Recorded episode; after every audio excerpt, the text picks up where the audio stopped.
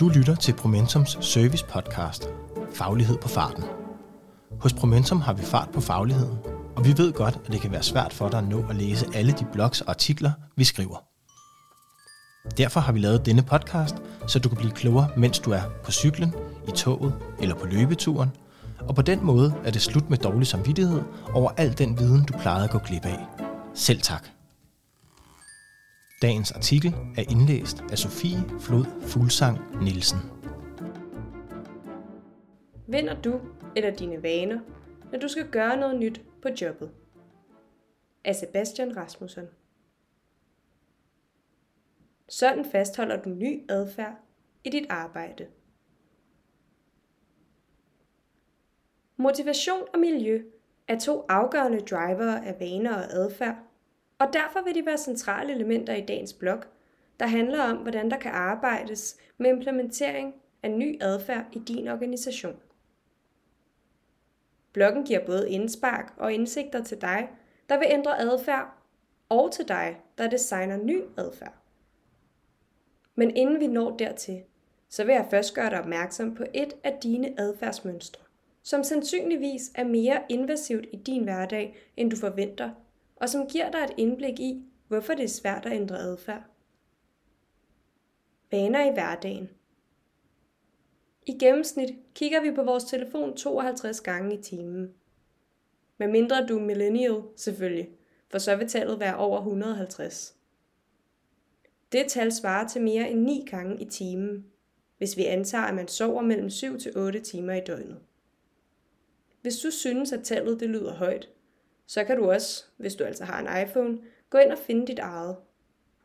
Gå ind i indstillinger, scroll ned til det afsnit, der hedder skærmtid, tryk på se alle aktiviteter, scroll ned til det afsnit, der hedder vækninger, og gør dig klar til måske at blive forundret. Nogle gange kan det være rart med et reality check, hvis din første tanke er, at så højt er mit tal i hvert fald ikke. Jeg har spurgt nogle af mine kollegaer, og vi har et gennemsnit på et hundrede og tre vækninger, hvoraf den med det højeste gennemsnit på en uge havde over et hundrede og tredive vækninger om dagen. Tallet overraskede vedkommende ret meget, for det var blevet ren automatik at hive sin telefon frem og kigge på den.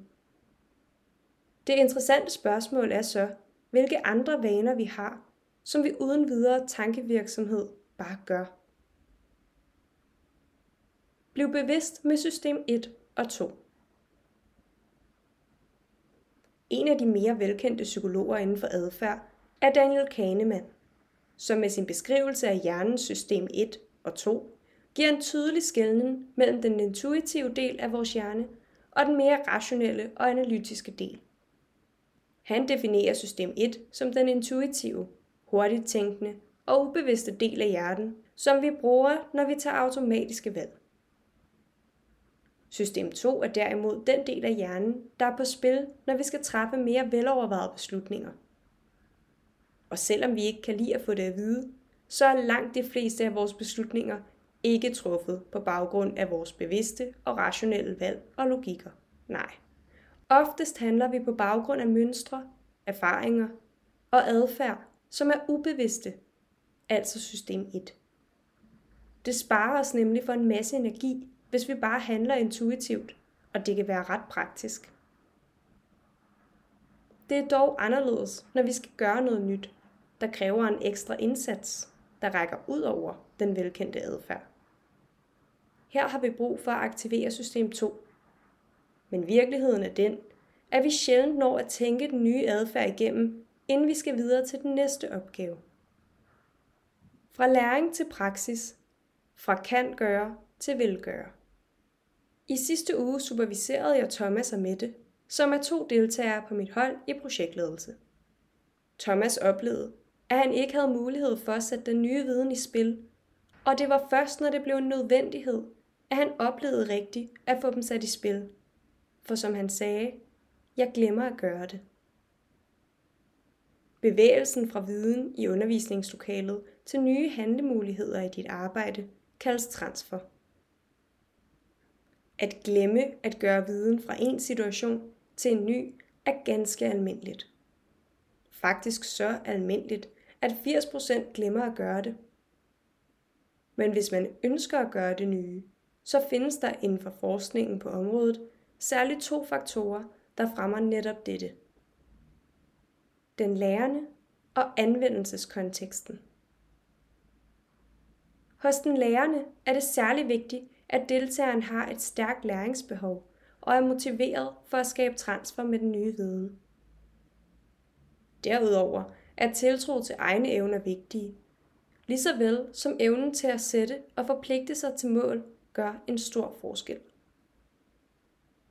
Anvendelseskonteksten er der, hvor den nye viden skal transformeres fra viden til kompetence, altså anvendt viden. Her spiller det en stor rolle, om arbejdspladsen understøtter deltageren i at bruge de nye kompetencer. Dette kan man gøre på en række måder. For eksempel ved, at deltagerne har opgaver, der ligger sig op af det tillærte, eller at nærmeste leder hjælper til at finde opgaver, hvor den nye viden kan gøres til en kompetence, altså anvendt viden. Ny adfærd skal være et must, ikke et måske. Mette oplevede til gengæld at få et enormt skub i form af et ekstremt krav fra projektgruppen, og de nye kompetencer blev derfor brugt i projektet, hvor det var et must at bruge de nye kompetencer til at kvalificere sit projekt. Jeg oplever ofte i mit arbejde, at det ekstreme pres kan være en nødvendighed for, at tingene sker. Ikke alle opgaver er et must for projektet, men nogle opgaver skal du gøre til et must for dig, hvis du vil lykkes med at gøre det nyt. Hvis ikke du gør det, vil du vende tilbage til dine vaner, som ifølge Wendy Wood, en professor på U S C og ekspert i vaneændringer, er treogfyrre procent af din adfærd. Når så stor en del af vores daglige adfærd er styret af vaner, og eksemplet med hundrede plus vækninger, et mere passende ord vil være sapning. For det er nok de færreste, der ligefrem vågner op ved at kigge på billeder af lækkert bagværk. For hvis vi end ikke bemærker vores uvaner, så er det svært at stoppe dem. Så hvad skal man gøre? Ændre din adfærd med implementeringsintentioner og vanesløjfen. B J Fogg fra Stanford University, der er forsker og adfærdsekspert, og som har beskæftiget sig med emnet i over tyve år, anbefaler, at vi arbejder med implementeringsintentioner. Med implementeringsintentioner kobler du ny adfærd til eksisterende vaner, så du ikke behøver at starte nye ting, men blot kan tilføje nyt til det eksisterende. Implementeringsintentioner ser således ud. Når jeg har gjort, vil jeg gøre følgende.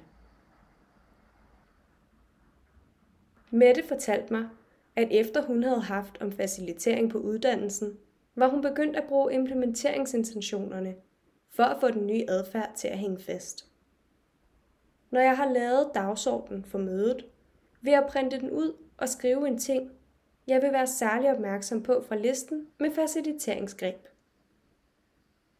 En anden måde, der kan støtte dig i at starte og fastholde ny adfærd, er det, som James Clear kalder vanesløjfen. Her inddeles en vane i fire forskellige faser. et. Trigger, som igangsætter en adfærd. to. Craving, der giver lyst til at handle. tre. Adfærd, som både kan være en tanke eller handling. Og fire. Belønning, for at udføre den givne adfærd. Hvordan det ser ud i praksis, vil jeg bruge Thomas til at illustrere. Han fortalte mig om en episode, han havde reflekteret over undervejs i sin uddannelse. Han oplevede, at han havde meget lidt tid i sin dagligdag.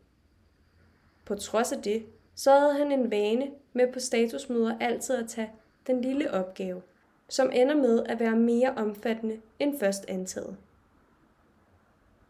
Triggeren, som igangsætter adfærden, er hans leders spørgsmål ud i lokalet. Er der nogen, som kan tage opgave X? Dette trigger en lyst fra Thomas' side om at tage ansvaret, altså at handle, fordi han i det øjeblik tænker på belønning, i form af lederens anerkendelse, og siger ja, og først efter mødet kommer til at tænke på sin opgaveportefølje, fordi i det øjeblik var belønningen større end opgaven. Ovenstående situation er et glimrende eksempel på, hvordan system et handler for os, frem for at analysere, om der er tid og plads til at tage denne opgave, altså system to. For at begynde at gøre noget nyt, skal der arbejdes med en ny adfærd og en ny belønning, så mønstret kan brydes. Det handler ikke om, at du træffer bevidste valg med alle dine beslutninger, men at tænke over, hvilke beslutninger i løbet af en dag, der gør en signifikant forskel for dit arbejde. En god retningslinje er at spørge sig selv om, hvilken ny vane, der vil gøre dig til en vinder i din hverdag. Det var dagens faglighed på farten. Tak fordi du lyttede med. Jeg håber, den gav dig viden, du ikke havde i forvejen. Husk, at du altid kan få mere viden på promentum punktum d k eller i vores podcast Lyden af Promentum.